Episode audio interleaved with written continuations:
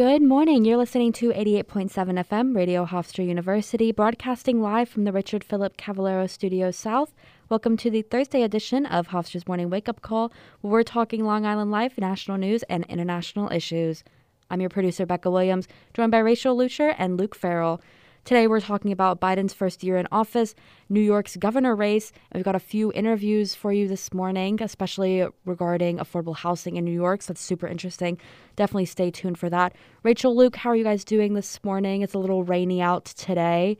It's going to be snow pretty soon, the next hour or so, end of our show. Oh, no, I can't deal with snow. I was a ski instructor for four and a half years. Snow is not my friend, you know. as much as I was out there, I was teaching all the little kids too, like three to twelve year olds. But I was like, you know what? The cold and the snow, it's just it was like negative twenty degrees some days. It was crazy. They must have really complained. Oh no, they did. I had a diet of goldfish hot chocolate for the longest time over there, but you know what? They enjoyed it, which was fun. And the so. parents, I bet, definitely complained also. Hey, you know, they're just happy I took their kids. I mean, you know, that's at least good for that. So. Well, let's hope it doesn't stick because there's no way I'm scraping my car out of a mountain of snow again. That is the worst when your fingers are cold and you're having to push the ice off your windshield. Never dealt with that before I moved up here, mm. ever. And it is not is not fun. I can imagine it's not fun, but my dad always steps in for me. He loves cars. Oh, so that's sweet. There is a good portion of things for my car that my dad maintains for me. Rachel, so I need your dad to come that. to my house and scrape my car off for me too. I'll definitely ask. but I'm, I'm guessing no snow in Tennessee down there though, right? Usually you don't get anything. Well, sometimes we get a little like sprinkle of snow, but maybe like an inch or two. Mm. Nothing like we nothing like we usually get up here. But I mean, this year the snow was kind of lacking we had like what like three and a half inches like a couple weeks ago but other than that we haven't really gotten much here Miami got snow once. I remember that. That was like that was in the 20th century. At some point in That's time, concerning. Miami actually got like a little bit of flurries. Not anything too crazy, but I was like, whoa! Wow. I read that one day. I was like, that's crazy. Yeah, that's a shocker. They must have been confused. Well, moving past the snow, hopefully we don't get too much this morning to where we get locked in here with each other. Uh, Luke has some interesting stuff to talk about with us this morning. As we all know, Biden's first year is coming to an end. Luke, what's going on with that? Yeah, so I mean, usually in presidential, you know, historical terms, the first 100 days usually like the really big uh, keynote time. But of course, first year in office is always really usually a big milestone as well. Uh, so of course, January 20th this time last year, Biden got inaugurated, uh, and so pretty much he was looking to be kind of a breath of fresh air, kind of for an opening for a new administration and all that, a new party rolling in and all that. Um, but overall, it could be really seen as more of a mixed bag coming into what was going on. Mm-hmm. Um, granted, you do have the 1.4 trillion billion dollar trillion dollar infrastructure bill that was passed uh, over that time. Uh, but again, you had issues with the Afghanistan withdrawal, you had pandemic rule changes that were keeping going, vaccine shortages, and of course, gridlock in Congress, which of course the voting rights bill uh, did not pass yesterday. There was that that happened as well. Mm-hmm. Um, so, certainly a very tumultuous time during that first year. But overall, what do you think uh, Biden's first year has done mainly? Uh, and what could you see as any um, you know, benefits or also improvements that the administration can make as well? Well, I know that a big issue and concern that a lot of Americans have right now is COVID, obviously. And that was a big thing as well coming into his presidency that he already had that on his shoulders of dealing with COVID. And, you know, it's not like any one person could stop a virus from spreading when it's already gone international. But I think a lot of people were expecting more because he did promise to bring back normalcy, you know, whatever that means, in once he was inaugurated. And it's just like lot, I think a lot of people feel we haven't seen that much done, and that we've actually been feeling more of the effects. Uh, as far as in our economy, like we had all those empty shelves at the grocery stores. I know you guys remember seeing that. And then, of course, the gas prices rising. People are angry about the vaccine mandates and the mask mandates because, you know, a lot of people are having the thoughts that, you know, if we're getting these vaccines and we're now, what, in 2022, maybe, you know, the mask mandate is outdated. A lot of people are having debates about that. So there's all this stuff building up, and I feel like he just hasn't really addressed it uh, like the people need him to do. You know, I think a lot of people blame Biden for things that are out of his control. Mm-hmm. He doesn't have the power to really control COVID the way that governors do. It really comes down to every state. Even look at Florida compared to New York, it, the change is drastic, right? Um, so I think that COVID is defining his presidency the same way it did Trump towards the end. And I think that's frustrating because there's a lot of things on his agenda he didn't get to because he's still handling COVID. But I, again, I, I think that a president can't do much to stop the spread of a virus. Uh, I think another thing that was going on with that, if I can uh, find my spots here, um, oh my gosh, I'm blanking out. oh yeah, um, like you said about things just like you know going um, what you call it, uh, like presidents basically they you know get blamed for really everything. It's kind of like the buck stops here mentality like Harry Truman for the most part. Uh, pretty much like they're the ones at the end. Like no matter what it is, if it's a different department or anything like that, it always goes back to the top. So people just want to have a person to blame, right? Kind of like mm-hmm. that scapegoat mentality almost. Um, but I know one thing that was really big was the inflation that was going on. I remember just looking uh, at one of the numbers if I can find it down here. It was 7.1 percent of inflation at the end of the first year. All the other past three presidents, so you're talking President Bush, President Obama, President Trump, all under 2.5 percent. Uh, now, that could just be mainly pandemic wise, uh, but nevertheless, there probably could be other factors involved in that. But also, you got the Federal Reserve with Jerome Powell and all that. So there's also that board going on in terms of economy, um, in terms of, of course, jobs and just regulating that. Um, but you know how much you give you know for a president to do one thing over another is always something as well. You know that's a really good point, especially inflation, especially for you know people our age, you know in college, out of college. I think Biden made a lot of claims that he will forgive student debt, help the student debt crisis, and it just we didn't see it happen yet. And mm-hmm. and again, he's only 25% into his term as president. Again, maybe we'll see those changes, but right now he's not fulfilling his promises that he made in his campaign. Yeah, the student debt forgiveness is definitely a massive one that I know a lot of people our age were probably you know really hanging on to and looking forward looking to at least i was um, so hopefully that is something that gets some follow-up in the future because i during the pandemic of course they were uh, putting kind of like a pause on having to pay your student debt at least while the pandemic was going on. So hopefully we see some furthering in that department as far as a permanent forgive- forgiveness instead of just temporary because of the situation. But I definitely agree with what you guys are saying as far as Biden doesn't have as much power when it comes to specific COVID mandates. I think people are just looking to him for some sort of reassurance since he did come in with such a strong stance on bringing back the you know the past the normal past that we were used to before COVID, before masks and vaccines and all that sort of stuff. He put such a pressure on that for himself, really. Like he started that, uh, that he was going to bring all of that normal stuff back. And so I think we're all just looking to him to be reassured because when you're in the position of president, you have all those eyes on you. And even though his approval right now isn't really that bad, he's at 42%, which I mean, it's not great, but at the one year mark, uh, when we saw with our last president, he was at 35% Trump, and then Obama was at a 50% at the one year mark. So, comparatively to those two, it's not awful. It sits somewhere in the middle between Obama and Trump, where they were at a year uh, into their presidency. So, he's not doing that bad. It's just, it started dipping, like Luke said earlier, when he took the troops out of Afghanistan. That was a huge hit to his presidency. And then when the Delta variant was found, it dipped even lower. So, you know, he's ha- I think he's had a lot of things that are controlling his presidency, kind of that people are looking towards those things more than others, like COVID and of course like the uh, Afghanistan ordeal, just like when Bush was president and 9/11 happened, kind of thing. You know. You're right. it, it is 42 percent is not that bad.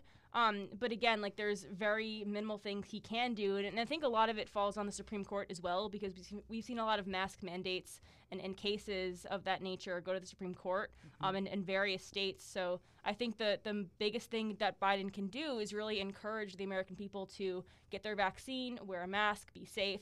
But he is distributing masks now. I, th- mm-hmm. I believe 500 yeah, million masks mm-hmm. to Americans. I think that honestly, it should have come a bit sooner. I think a month ago. I think before the holiday season, it would have been a bit better. But it's better late than never.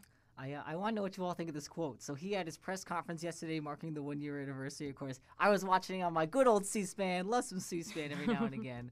Um, so he said, where can I find it here? There we go. He said last night, uh, "quote I did not overpromise, and what I have pro- and what I have, I probably outperformed what anybody would have thought would happen." End quote. What do you all think of that? That's of- really bold. Mm-hmm. Yeah, it is. I feel like this whole discussion is just talking about how he did kind of overpromise. Mm-hmm.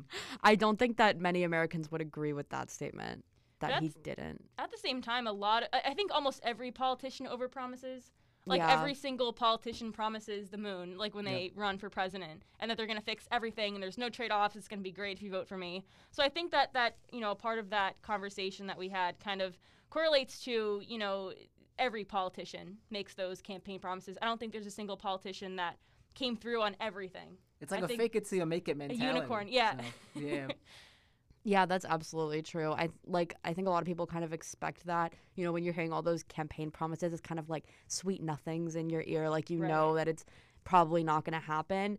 I just the second part of this quote as well when he was saying that he probably outperformed what anyone would have thought would happen. I think that's even taking it a step further cuz Trump would say that. I think yeah, I think a lot of people in 2022 didn't think we would be dealing with a brand new variant of COVID. I mean, at least I thought in back in 2020, like in March, that it would be over in 2020, and then in 2021, I thought it would be over then. And so I definitely would not say that he out he outperformed what everyone thought would happen. But I don't That's know about you guys, but I've been hearing a lot of conversation about 2024 and was who's running. say, yep. Mhm. Um, so let's talk about that. Like, do you think Biden will run and put his hat in the ring again? I think he absolutely years? will. Yeah, definitely. I, I think the main issue is kind of like if he does, he'll become the oldest president. Because guess what? He usurps himself from this year, then being the oldest president when that happens. Wow. Um, so you kind of have that. Um, but honestly, I don't really know if he's gonna rerun. I mean, it, and if he does, though, I think there will be a challenge. That usually doesn't happen with incumbents, of course. Um, but I think a lot of people, maybe on the progressive side, for the most part, are probably looking for somebody to kind of get these changes done and whatnot. That's always an issue. Uh, and then, of course, for Republicans, it's like, what do you do? Do you stick with President Trump again for when 2024 rolls around, or do you try and find somebody that breaks out of that mold? So Yeah. it's I to me, I think it's going to be most crowded presidential election ever. Honestly, where you're going to have a lot of people just running again, like you saw in 2012 for Republicans and 2016 with Democrats. Right. Um, but then you're just going to have it on both sides this time. So I think it's going to be like one of those giant like showcase WWE SmackDown style elections. Um, so honestly, I'm kind of excited for what happens, but also very nervous at the same time uh, for what 2024 could bring. So. Yeah, I can definitely see him running again in 2024. I mean, it's only a year in. It's a little early to be able to see any signs of that, I guess, but I we'll see how they how Democrats do with the midterms, and I think that'll be a really big telltale sign of if he feels if he has enough support or not to run in 2024. But I really can see that as a real possibility just because so many moderate Democrats really do back him and support him pretty pretty intensely, him and Kamala. So I could definitely see them running again. And and Kamala as well. I can see her even running for the presidential position as well. I just think a lot of people on the left don't think Biden is good enough. Like, I think that you're right that moderates do have his back, but I think for the most part, the way the party's shifting, he's not doing enough. Biden falls right in the middle. He's kind of the lukewarm president that nobody is a huge fan of, but people either think he's okay or are mildly disapproved of him. So I really don't see him winning in 2024. Um, but I think you're right to your point, Becca, that Kamala Harris might run. Um, and I think that would be an interesting, fresh administration but I don't think that Biden has a strong chance of, of being victorious. But again, it's far away, three years away. We'll see what happens. Yeah, Yeah. I, I'd probably agree with Rachel on that. But then it's you know who's the one that rises up, right? Who's the one that takes that mantle afterward? Um, and that's probably going to be something difficult, I think, for both parties, especially because again, let's say President Biden former President Trump both run 2024, their times are probably going to be up by when 2028 comes around. I don't think they'd probably go for uh, you can't really do thirds anyways, so I guess there would be somebody new.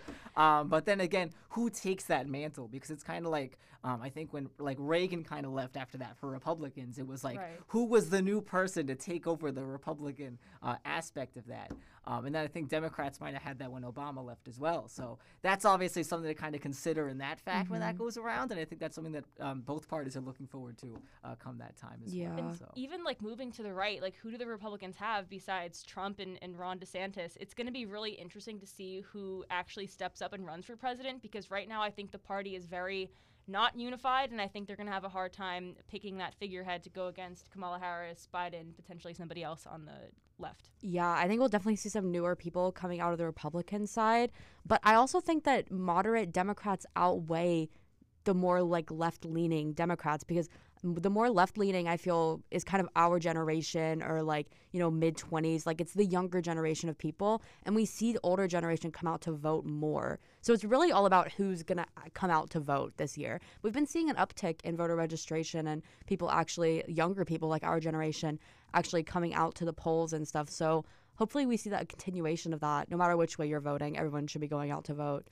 That was Um, uh, that was something I learned in my AP Government and Politics class. Was always midterms, less people voted, and then when the you know presidential elections Mm-hmm. came up, you know everybody was like you know going to the polls and whatnot. Um, and especially I think with the 2020 election, there was a lot more voter turnout, obviously. Um, but then again, what comes in 2022, right? Um, so that's definitely going to be something to watch out for. I just have to go off for a second. I think more people should vote in midterms because what happens at a local level impacts your life as an individual more than the entire Absolutely. country. Yep. So we see lower numbers, as you mentioned, um, last year in 2021, this year probably with midterms. But I'm interested to see if there's going to be um, a red wave or a blue wave, right? Because usually after a presidential victory, the other side kind of takes a swing. So I'm really Yeah. curious to see if the Republicans make a comeback in Congress this year. Yeah, that would be to be expected. So we'll have to see. It's going to be happening this year. So, you know, go out and vote in your midterm elections. Uh, but Rachel, you have something for us, a little interview. Could you tell us a little bit about that?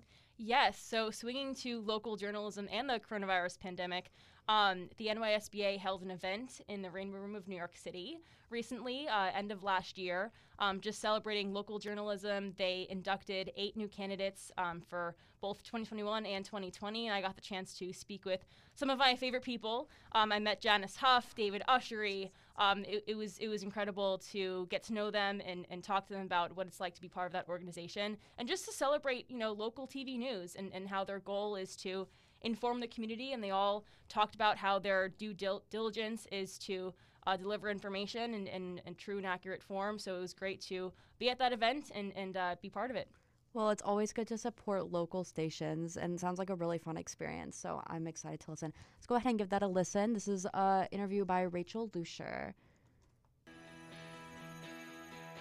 When you start in this business, you never expect an honor like this.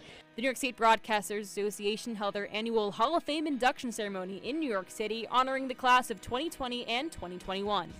President of the NYSBA, David Donovan, says it's gratifying to finally come together again in person. broadcasting, both radio and television, the fundamental thing we do is communicate and reach out with people. And it is just wonderful after all the risks of our reporters going out and, and risking their own lives in terms of doing reporting on COVID. It's nice to be able to get back together again in person. NBC4 anchor and journalist David Ushery says it's an honor to be inducted into the NYSBA, an organization where many of his colleagues and mentors are a part of. Our state is vast and it's big, but when we come together like this, you can see how we're all facing the same challenges in the industry, facing the same responsibilities.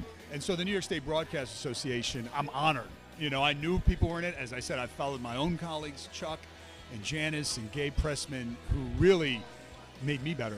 So I am just truly honored. NBC4's chief meteorologist Janice Huff was also in attendance in support of her colleagues and her news team. It's always exciting to see new members come in, new people being honored, especially my colleague and friend David Ushery. I'm very so excited and proud of him. And especially now, we all went through this horrible time with COVID, not being able to see each other and do these kinds of things. So today's extra special. The coronavirus pandemic posed many challenges in local news with ever changing guidelines and ongoing issues that impact communities. Anchor at News 4 Buffalo and 2021 inductee Sam Walker says in her career, the pandemic is the most significant story she's covered as a journalist. COVID is the number one story of our time. In my 42 year career, COVID is the most important story that I have covered. Ushery remembers what it was like as a journalist during the beginning of the pandemic. He says he felt a real sense of responsibility to the community. Do you think about how scary it was in those first few days where the story and the uncertainty started spreading like wildfire? You know, we have one infection, then it's multiplied, and then we don't know fully how it's spread. And yet, when we're in local news, that's when we really feel we have to be responsive to the local community. Janice Huff says local news reporters found ways to work hard during the pandemic and go the extra mile to deliver the news. They've done a lot of great work. It was a rough time for everybody. Um, a lot of us worked from home. but a lot of people like David actually showed up every single day when the city was empty, when nobody was around, and got the stories out there. Walker points out the motivations and intentions reporters have in local journalism. To reach out to people in our community, people who don't have a voice, people who may have disabilities, people who want to be heard. And that's really what we do in local television news. We reach out to those people. The veteran journalists at the event give advice for young reporters looking to enter the field of TV news. I want you to keep at it. I know it might be discouraging. I know that there are all kinds of things pulling at you now, but we need context, we need great storytelling, we need accuracy. So that's all I want you to take with you and stick with it. My advice is to keep your eye on the prize, be smart, and be good. Do your homework, be ready. All those things, but never give up. Never give up because you will do it. If you're determined, you will do it. Stay strong, stay focused. Remember your community when you're out there covering the stories, and that while you're doing it's because of the community and for the community. And uh, stay true to yourself. You know, be passionate about it. Reporting from the Rainbow Room of the Plaza Hotel in New York City, I'm Rachel Luscher. Well, thanks to Rachel for sharing that with us this morning. That was some great words of advice for early in the morning. Even if you're not pursuing a career in TV news or broadcasting, still some good advice. You know, don't give up, keep doing your work, you'll get there. You know, I think those are some good words that all of us could use this morning, especially with all the stuff that we're going through right now, right, Luke? That's your motivational playlist of the morning right there. Yeah, That's exactly. all you need. You throw that on, you know what? You're hyped and you're ready to go. So anyways, back to politics. So we're going to talk about how Bill De Blasio announced he will not be running for ma- for uh, governor after all. He caused a big stir, and I think the whole um, climate in New York City, the, the political scene, is all very interesting because we have people in the same party not liking each other, like the whole feud between Cuomo and Bill de Blasio we've seen over the past four, eight years. Um, but you know, despite fundraising, he tried to get endorsements. Um, he will not go through with running for governor. He would have ran against Tom Suozzi and uh, current um, governor Kathy Hochul. So I think that he would have had an uphill battle after all, but he did, you know, run for president before. So so Bill de Blasio is very ambitious. I'm not sure if he's well liked, especially in New York City. I personally have not met a single person in New York City who likes Mayor, Mayor Bill de Blasio, especially even Democrats. Um, but he said on Twitter, quote, I'm not running for governor of New York State, but I'm going to devote every fiber of my being to fight for inequality in the state of New York. What are your thoughts on this? What do you think about Bill de Blasio kind of dropping out really early? Well, okay. So my thoughts were there were all of these uh, people, especially himself and his his administration, that were really hyping up his run for governor. Like we've been hearing about this for a couple of years now, and he obviously enjoys uh, the the running because he did, like you said, run for president, even though it was uh, fairly unsuccessful. But Kathy Hochul has got a lot of support already uh, with her position, so I'm I'm not surprised that he didn't win. I mean, didn't run because, like you said, there's already a lot of fighting going on within the party, and I don't think that he would have had a good chance. He doesn't have that much support. Uh, in a recent governor's race poll, he only had 12%, and because Hochul has already have already had so much support, uh, because she has been in the position for a little bit now, uh, not a full term, you know, obviously, but just a little. She's already gained a little bit of footing, and he was at a disadvantage coming into it. So I'm, I'm not surprised that he dropped it. Uh, I am surprised of uh, what he said when he announced that he wasn't going to be running anymore. He said that he was still going to be in the public eye and like uh, helping with this sort of stuff. And like you said, that he wanted to assist with like racial justice. Is that what he said? He, I- he didn't really explain Yeah, why that's or how. yeah, just So like a lot of empty yeah, exactly. just like a lot of him saying that he wants to continue his work, but like By not really explaining how that's going to happen or what his next step is. That was very confusing to me, but yeah, I'm not surprised that he didn't run. Luke, what are your thoughts? Now, I was curious. Did he ever make like um like official like announcement in terms of like actually running for governor? Because I feel like these polls sometimes it's like, well, we'll speculate that they're going to be running for pre- for like you know governor or president or anything like that. Um, did he like ever really have a, like a thing that he said I'm going to run at all, or what? Like, what was the deal with that? I believe he did back in either last summer or the fall. Becca, if you can step in and correct me if I'm wrong. Yeah, no, he that time- definitely did, and his administration did as well. Like they were hyping it up pretty big. Okay. Because like I you know I don't have Twitter. I you know I You don't have know what- Twitter? You should get No, Twitter. Here's the thing. Luke, what? I only have a LinkedIn, folks. I do this for professional reasons. Get professional Twitter is benefits. professional. You make Twitter's all sorts of professional. yeah. You make all sorts of professional connections on Twitter. 240 characters to go blast somebody's breakfast every day. I, I don't know if that's my cup of tea, but Bro, I mean, you I know, what love Twitter. I love Twitter for news and journalism reasons. You get to hear all sorts of different people's perspectives on Twitter. It's really interesting. You should get it. I don't Twitter's know. really I- interesting. I'm just not a social media fan in general. Okay, okay, that's Anyways, fair. back back to De Blasio Becca, let's let's here. plug our handles. Uh, follow at Rachel underscore Luscher on Twitter. Oh gosh. Follow at I don't have a Twitter on Twitter. Back Um, to politics. But anyways, um, in regards to his presidential run, I didn't feel it was a run. I think it was like a slow trot in the park, um, mainly because he was only polling under one percent, and like whenever he was on the Democratic like debate stage, he'd be like on the side wings, either like the left or the right side, which you knew wasn't really getting a lot of support there. Um, but nevertheless, um, I think in terms of leaders and things like that, you know, you can't really have like this huge ego and mentality, and I feel that's like what Mayor De Blasio probably kind of had during that time. Yeah. He's like, you know what? I'm going to set my sights so high, but I'm still the mayor of New York City. When he was running for president, he was still the mayor. You still have obligations in the city to run, and it's kind of like you're leaving your city behind by going and doing something more for yourself rather than the community you're serving. So I felt like that was interesting at that point.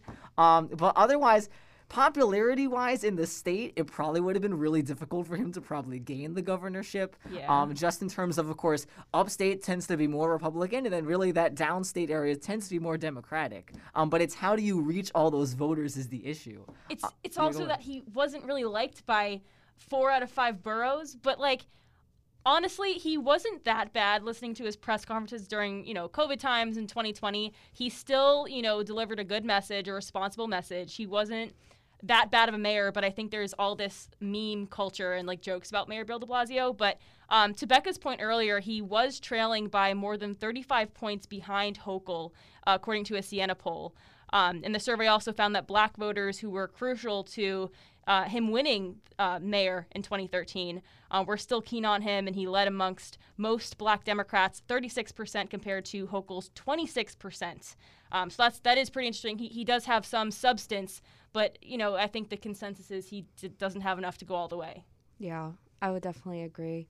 Well, I guess we're gonna see Hochul and Swoozy. Suozzi. He's, Suozzi. he's my Suozzi. representative in Congress here. So That's you your know, rep. That's my rep. That's right. You're yeah. voting for him. No, I don't. Are you know, registered know? in New York? I'm registered. I'm an independent in New York, uh, so I don't actually vote in primaries, which stinks. I feel like they should just open the primaries. Yeah. for also independents. independent. That would be great.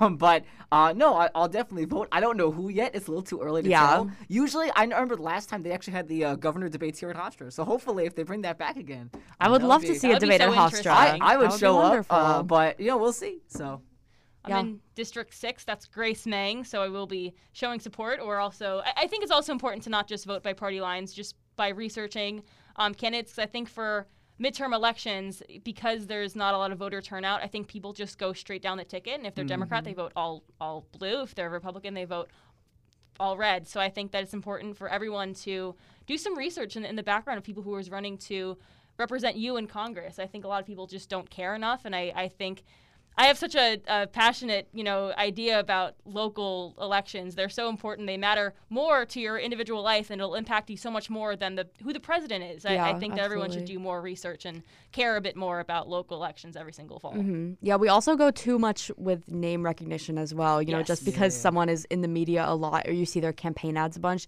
doesn't mean you should necessarily vote for them just because they're a household name. But I guess we'll just keep an eye on these uh, governor elections and we're going to take a quick break. We'll be right back. We're going to have an interesting story about a campaign ad that is raising some eyes in Louisiana. And we're also going to play a little piece that I worked on on affordable housing in New York and specifically on Long Island. So stay tuned for that. You're listening to the Hofstra Morning Wake Up Call on 88.7 FM, Radio Hofstra University. All thoughts and opinions stated here on Hofstra Morning Wake Up Call do not reflect the views of Hofstra University, 88.7 FM WRHU, as well as its management. All contrasting views can be sent to programming at WRHU.org or to 111 Hofstra University, Hempstead, New York, 11549. Your morning show team will be back right after these updates. Long Island's largest radio news team brings you the Associated Press award-winning program Newsline. Weekdays at 5:30 p.m. exclusively on WRHU FM and WRHU.org Radio Hofstra University. And we're back, 88.7 FM, Radio Hofstra University. Like I said, we're going to be playing a little piece that I worked on. Uh, I worked on this for a couple of months. Actually, there's about five different interviewees in here, and we're talking about uh, affordable housing in New York, how that's affected by homelessness and how it affects homelessness. They kind of go hand in hand both ways.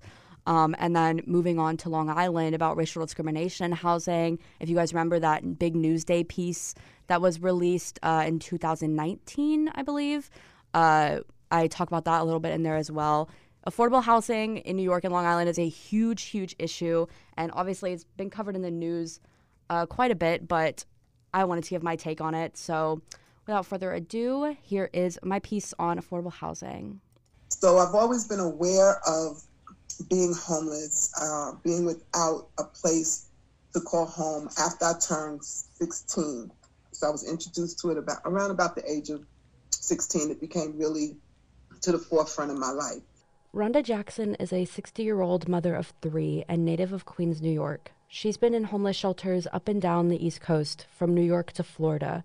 At 16, Jackson had her first daughter while she was going through New York's public school system. I couldn't live where I had been living. You know, up until that time, I had to relocate to Brooklyn, and that was a very harsh culture shock for me. I almost quit high school and didn't get my diploma, but you know, um, because I had supports in place that helped me to uh, finish my high school diploma. My struggle with homelessness actually came after my grandmother passed away. Jackson went to live with her grandmother in North Carolina shortly after the traumatic experience of 9 11. She says it caused her to have a mental breakdown. I was a station agent, and my station was just underneath the World Trade Center, so it would have collapsed on me. And that morning, I just missed relieving the night clerk. So I had a mental breakdown and I just took the whole family and left New York City. And I was gone for about 10, 11 years. My grandmother passed away. I had to go into a shelter in North Carolina. Rhonda is only one out of 80 to 90,000 homeless New Yorkers in the metropolitan area, each with their own story. It is impossible to know the exact number of people struggling with homelessness because it presents itself in many different ways. Jackson, as well as many others, have been homeless without being in shelter. And it's not so much that I've been in a shelter, but I've just been without a place that I could call my own. And that's what many people fail to realize is that if your name is not on a lease, then you're homeless. You know, being on grandma couch and a cousin's basement and things like that, that wasn't my home, you know, so that was my uh, struggle for quite some time. For those in shelter, Jackson says the system is not always helpful to find your next step, which causes people to feel more confused and isolated. So, the biggest struggle being in shelter is finding out what am I supposed to do? Who who is working with me to get me out of this? You know, I, I want to go to school. I want to go to work, and the housing specialist is not there. The case manager is like, oh, I can't see you. You know, it's just it's a it's a lack of caring about the people that's in shelter that they're missing. The homelessness crisis in New York is multifaceted. It's not as simple as a person sleeping on the sidewalk or on a bench, even though that is what is commonly associated with the issue. As Rhonda explains, being homeless could mean sleeping on a friend's couch or in your car. It could mean living in a motel. This is what makes it impossible to determine how many people in the state are truly struggling with homelessness, because it's much more than we could account for. So, why do so many New Yorkers struggle with homelessness?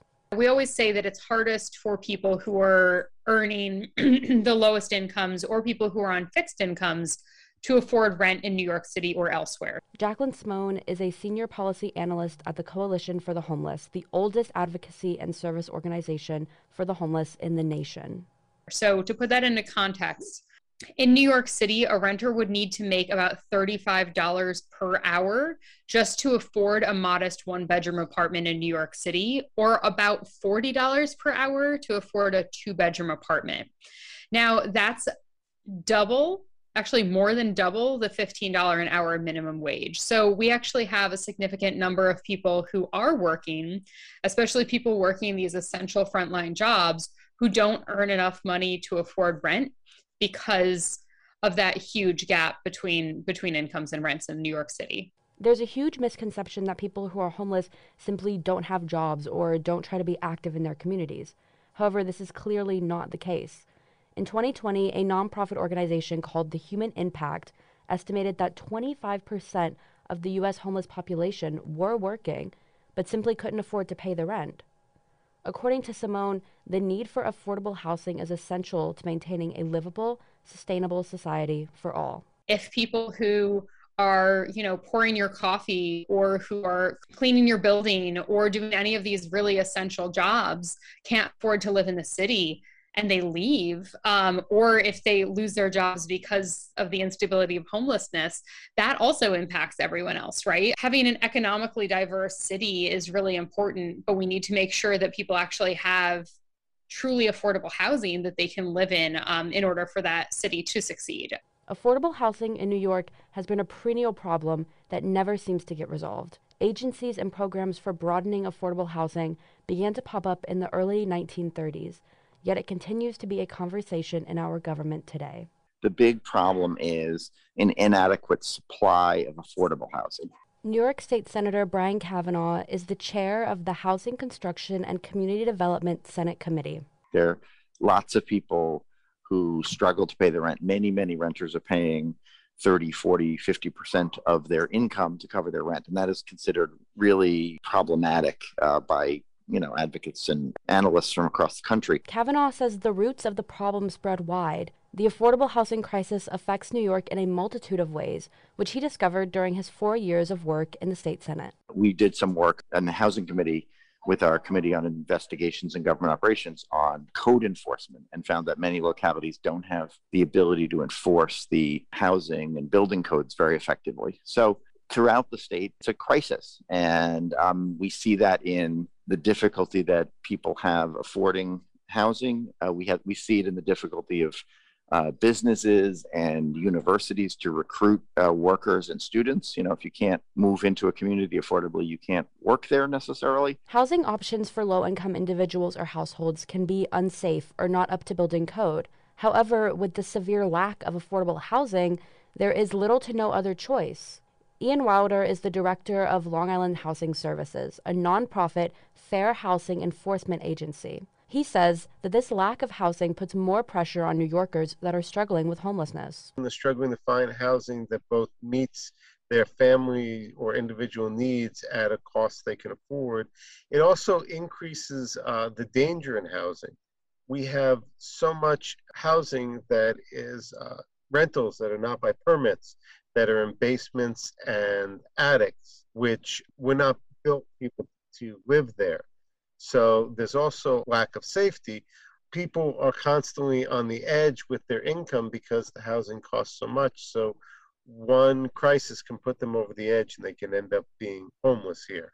This housing crisis affects a person's ability to find a safe place to raise a family or to live in an area with well paying jobs. No one understands this struggle more than black and brown communities on Long Island, where racial discrimination in housing is very apparent. Elaine Gross is the founder and president of Erase Racism, a regional nonprofit organization advocating for racial equity in housing.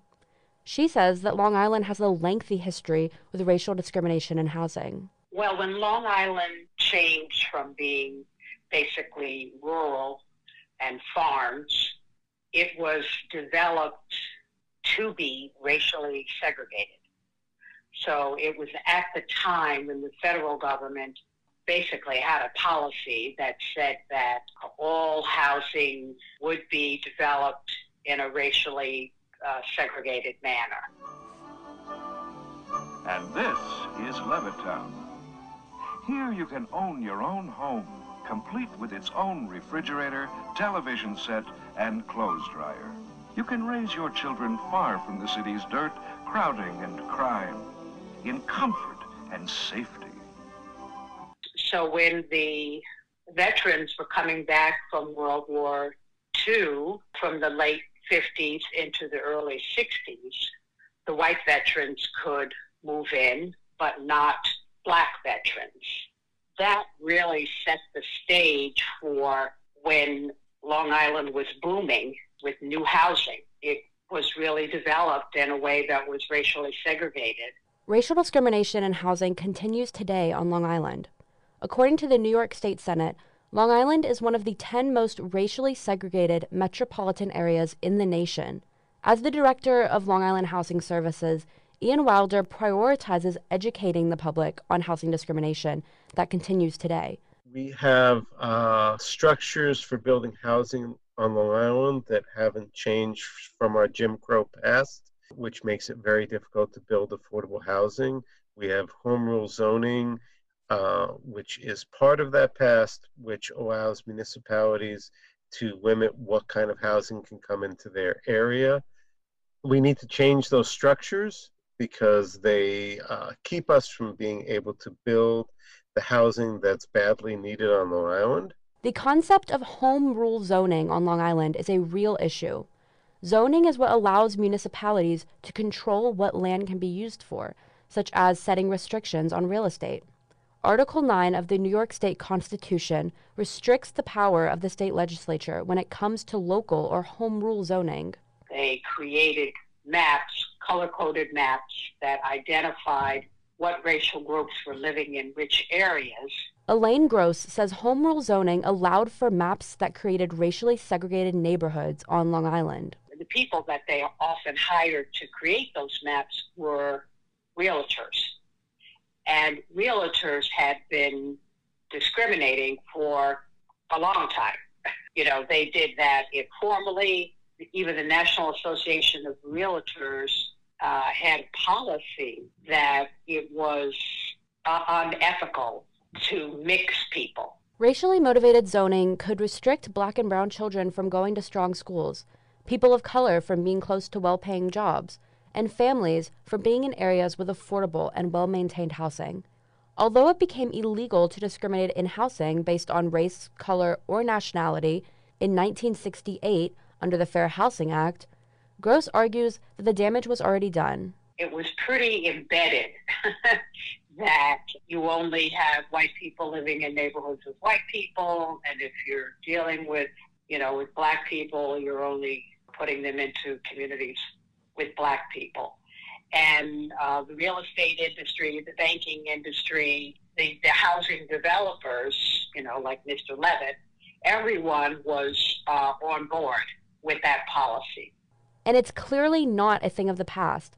Gross points to Long Island Divided, a three year undercover investigation into housing conducted by Newsday and published in 2019. Newsday found that the black testers, they were shown homes to purchase in different communities uh, overall than the white testers. For Newsday, they were also, sometimes they were told they had different requirements. So they might say, oh, you have to have your mortgage guarantee or whatever it's called in hand before I give you listings and before I take you out to show you homes. And then for white tester, they asked about the mortgage guarantee, but then when the white tester says, no, I don't have it, they just showed the listings and took them out anyway. So, you know, that kind of disparate treatment, Uh, it, it has always been done by realtors. How is it possible that this racial discrimination continues on Long Island despite laws in place to eliminate it? According to Ian Wilder, it takes more than laws to reprimand decades of mistreatment to these communities. We've passed laws, but laws don't change structures. They give people rights if they can enforce them, but we need to dismantle the structures. Wilder suggests Long Island should take down cultural symbols of housing discrimination to signal to people that change is being made. We can have a discussion whether Levittown should be the name should be changed back to what the area was once called because Levitt basically built housing with racist causes. We should discuss whether we should have a statue of Robert Moses in Babylon Village, which is a village that is overwhelmingly white when he uh, was known to build structures that were racist to keep people from being able to travel on the island and move out here. Racial discrimination in housing purposefully consolidates Long Island's minority population to areas of lower income. In 2020, Nassau County Office of Community Development revealed that Hempstead Village's population consists of 93.7% Black and Hispanic or Latino residents. Freeport Village is 72.5%. These two villages have some of the lowest median household incomes in the county. People of color are already locked into these low income areas due to housing discrimination. This means they don't have access to higher paying jobs and are more reliant on affordable housing. By mainly building affordable housing units in low income areas, families and individuals reliant on that housing are forced to stay. Affordable housing in higher income areas would allow for more people of color to move into these towns. This would lessen the segregation and allow for more educational and financial opportunities. There has been a problem with getting black people into those units. As Elaine Gross says, there is still resistance to moving black people into higher income areas on Long Island. The town of Oyster Bay had some family and senior subsidized housing. They were only uh, letting people who already lived there live in that housing. And in the town of Oyster Bay, at the time, there were like 3% black people, and only 1% of the 3% were income eligible. Meanwhile, there were all these other black people who, you know, might want to live in the town of Oyster Bay. That housing policy, even though on its face doesn't have anything to do with race, the impact of that policy does. As Gross says, income eligibility plays a big part in receiving affordable housing. This eligibility is often determined by AMI, or Area Median Income. This is the combined average income of the region. AMI determines what households qualify for subsidized rent and how much that rent will be. When affordable housing is mainly available in low income areas, the AMI will be much lower. Rhonda Jackson says working individuals could easily go over the AMI and be at risk of losing their affordable housing. People come out of shelter and we get jobs or, you know, whatever. We begin to live a life and build a life.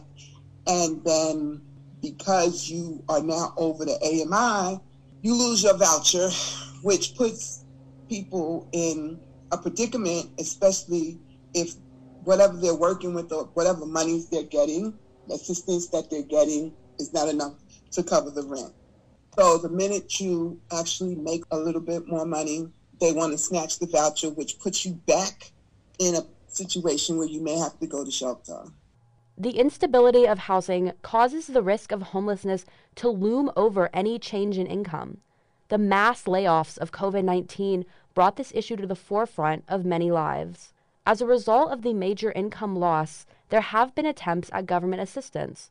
In 2021, Congress allocated around $46 billion towards emergency rental assistance. Based on population, New York State received $2.6 billion for assistance. Jacqueline Simone from the Coalition of the Homeless says this assistance was a step forward in government acknowledgement of the housing crisis. In the course of the pandemic, the federal government also allocated billions of dollars for emergency rental assistance. This is huge because it was a recognition that we needed to help people pay off their rent arrears instead of allowing them to become homeless. So, that program, which is called ERAP or the Emergency Rental Assistance Program, is being run by the State Office of Temporary and Disability Assistance. However, ERAP, along with other New York State government solutions, have been criticized for falling flat. ERAP requires applicants to meet all sorts of requirements, such as a certain percentage of the AMI. That does have a pretty cumbersome application process. And there were definitely some hiccups initially when the state first launched that program. It's great that Coalition for the Homeless has an eviction prevention program, but when you see the scale of the need, particularly during the pandemic, it's clear that we also need significant government resources. Advocates say these solutions are band aids at best that were only implemented because of the amount of back rent accumulated during the COVID pandemic. ERAP allows households to receive 18 months of assistance. With some owing up to a year of back rent, these solutions seem more focused on the past rather than what the future of affordable housing looks like. We know we've had a mismatch between people's ability to pay for housing and the cost of housing for a long time. None of us are hunter gatherers anymore. We need people around us to keep our society moving. We live in a gig economy where people are vastly underpaid to do their jobs, and those people need some place to live. We have the answers. Researchers have done the research, they've written books about it. You know, there are papers, we have journalists who are writing about it, documentaries have been made about it. We know the answers. In December 2021, Governor Kathy Hochul announced that New York would be the first state to launch a homeowner assistance fund. This was approved by the U.S. Department of the Treasury and will provide $539 million in funding. It will assist homeowners vulnerable to eviction and displacement. This fund will not assist the homelessness population or build more affordable housing units. It is not a complete solution, but it is a step forward in limiting the homelessness or at risk population. There is still so much to do for affordable housing in New York, but each small step forward takes us further into the right direction. Well, thanks again to everybody that uh, I interviewed for that piece. It was a lot of work, but definitely worth it. Uh, I'm really passionate about affordable housing, and we were talking about it a lot over uh, the little bit of break that we had while we were listening to the package. So, definitely, you know, a really big issue that affects a lot of people in New York. But we wanted to move on to something a little bit lighter to wrap up the end of our show today. Uh, so we have something that's uh, a little, a little bit, you know, heavy-hearted. 17 people uh, were killed in a fire in a New York City high rise that obviously, you know, take a huge toll on all of their families and just the people in New York. But Cardi B has recently offered to pay for the burial costs for these 17 people. Uh, so, you know, she's saying that she's, you know, proud to be from the Bronx and when she heard about the victims of the fire, she knew she needed to do something to help. So, you know, shout out to Cardi B for that. That was really selfless of her to do and she's so proud of where she's from and to mm-hmm. give back like this i think shows a lot about who she is as a public figure she said quote i'm extremely proud to be from the bronx and i have lots of family and friends who live and work there still so when i heard about the fire and all the victims i knew i needed to do something to help she said, I send my prayers and condolences to everybody affected by this horrific tragedy. And New York City Mayor Eric Adams did announce this um, actually yesterday um, that she will offer financial aid for the victims. And um, Adams says that the resilience of this city reflects every day um, New Yorkers who never turn back on one another. So I think it's a really like heavy-hearted um, piece to, to bring up because um, that was a horrific fire. 17 people dead. It was sparked by a faulty space heater, and it's hard, you know, obviously to see something like this happen over something preventable and, and to see a tragedy like this. But I remember the news coverage when this fire happened. Um, the whole city came together, um, and local stations in the city came together to cover this. Uh, so I think it is uh, not a happy ending, but it's really heartwarming that Cardi B stepped up in this way. I think it's kind of like what they always say, you know, New Yorkers always come through, you know, no matter mm-hmm. what challenges we face or whatnot, there's always some way uh, we kind of make it through all of them. Um, but all I can really say in the words of Cardi B's song, I like it like that. So, you know, always good to hear good stories like this. I wish celebrities did more of this stuff. Right. I mean, because, you know, I don't want to hear the whole spats on Twitter about somebody going about somebody because they like cheated on them or this and that. You know, try and do some benefits for what you can. You know, you have the opportunity, you have the spotlight that you give for yourself. Mm-hmm. You know, make something good out of it. You know, d- donate to a food pantry, you know, serve your community and stuff like that. You know, instead of just having some random beef that you might might have with somebody else one time. So Exactly, and it's so special that it is where she's from. And and New York City, I, I feel like residents there have this reputation that they're rude or that they're fast paced. But I think in times of tragedy, they come together, and we've seen that with 9/11. Um, so I think in a time like this, especially, New York City residents banded together, and it's it's really special that Cardi B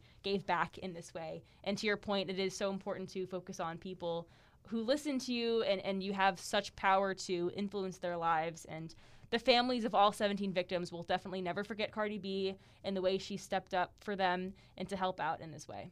Yeah, absolutely. New York really is a tight knit community. And I've, we've seen this, I feel like, a couple of different times where celebrities from the area have helped either by donating or by raising awareness for something. So, this is just another great example of when you have the funds, when you have the platform, like Luke was saying, you know, use it for something good. And this is people that, you know, Cardi B probably sees herself in a little bit. You know, these people that were from her city. She, you know, this is where she grew up from. So this is probably something that really hits close to her heart as well because this, I mean, from a from a faulty space heater, that really could happen to anyone. Right. You know, so it's something that is really scary. 17 people. That's a lot. And so the costs would have been pretty high, especially since some of the victims' families were saying that they planned to bury them in their uh, hometown of Gambia, which is in South Africa. So that would have really added to the costs of the burial. So I'm glad that Cardi B has stepped in to assist them with that. That was really kind of her. So obviously, all of our thoughts and prayers go out to the families of those 17 people. And uh, we just hope, you know, for safety for the rest of them uh, throughout the year. That's going to wrap up our show this morning. Rachel, Luke, thank you guys so much. Wonderful conversation as always. It was so great being here. The best way to start Thursday morning, as I said last week, is with you guys. It was great talking about Long Island issues. Um, first thing in the morning. Now it's nine o'clock. Maybe it's snowing outside. We don't know. Oh my gosh, Oh. I'm yeah. gonna go check. it could be that's the big mystery of this morning. so we'll see what happens. We'll see. Well, next week is going to actually be our last show uh, for January session, and then we'll be remixed with some new hosts uh, in February. So make sure you definitely tune in next week, Monday, Tuesday, Wednesday, and Thursday, 8 to 9 a.m. on 88.7 FM Radio Hofstra University, and we'll see you next week.